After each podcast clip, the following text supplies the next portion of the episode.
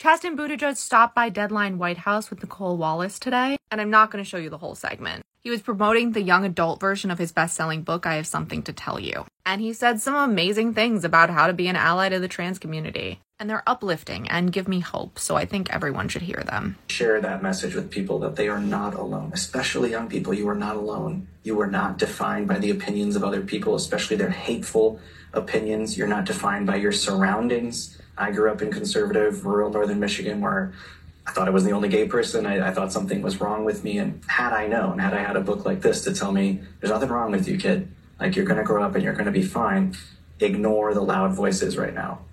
And being a kid is so, you're going to make me cry, but being a kid is so hard.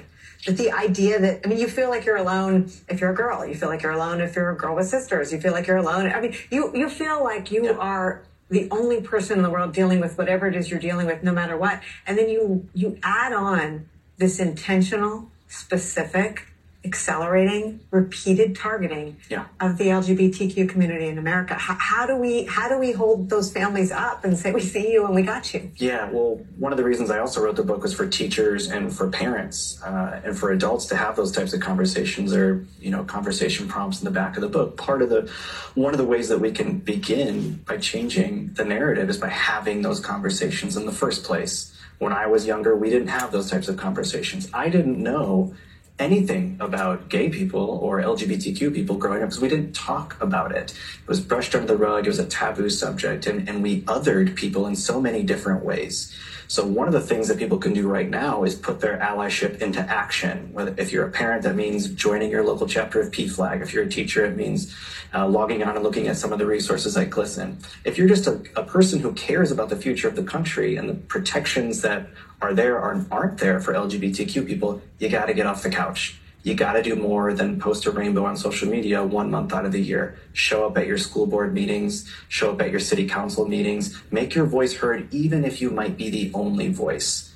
I can't imagine what it would have done for me and what it would have meant for me when I was younger to have one person stand up and say, it can be a different way. What if we included everybody? What if we stopped talking about this group of people as if they were uh, other human beings not from this planet?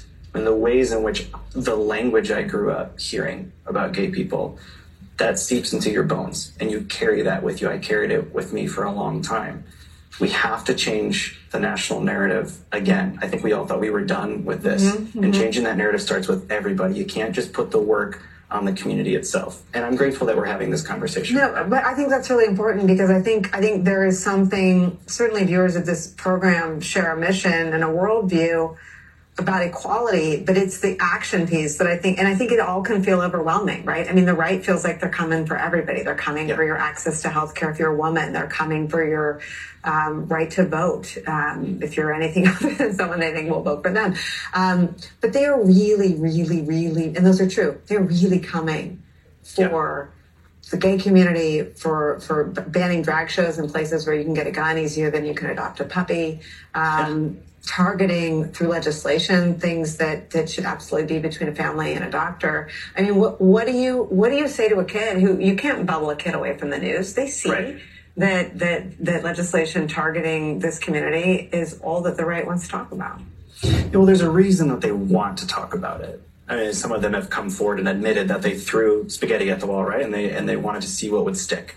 And right now, what is sticking is attacking the LGBTQ community, it's always abortion for them and the trans community, especially. Especially because that is something that a lot of people don't know a lot about. Mm-hmm. Um, certainly, you know, in my neck of the woods in northern Michigan, people came around on gay rights, came around on same sex marriage, marriage equality, uh, but still might have some questions about trans Americans. Mm-hmm. Part of having that conversation for me is saying, if you have a lot of questions but you don't have the answers, then you need to start doing some listening. Mm. And I think for many of the people on the right, they're one, scared, mm-hmm. and two, confused. And instead of sitting down and listening to trans Americans, um, they're just demonizing them mm-hmm. because it's an easy thing to other people. It's very easy work, right? To make people feel smaller hearted, hateful. Surround yourself, you know, with people who think the way you do, uh, and say everybody else is twisted and wrong. I think when it comes to this anti-trans legislation, it would it would do them a, a great service roll up their sleeves, sit down, and meet with trans Americans who just want to exist. I'm talking about just existing safely in this country. Trans Americans don't want anything different than you or I want. What they want is to go to school, play sports, Safely. and exist safely. But instead, the right has, has found that they can get the three C's out of this issue clout, clicks, and cash. They can fundraise off of it, they can get a lot of social media activity off of it, and they fire up their base by stoking fear and anger about a subject that a lot of people don't know that much about. And even, can I even say, me as a gay man, I don't know what it is like to be a trans American. Of course. I'm, I'm part It's of an identity, right? I don't either. Right. I am right, part of an acronym, but that doesn't mean that I can Correct. sit here Right. uh, and say that I know exactly what the trans right, right. community is going through. But what I can do is use my platform and listen. And I think a lot of people need to be doing more listening right now and elevating trans voices so that we can, you know, hear from a community that is being targeted repeatedly.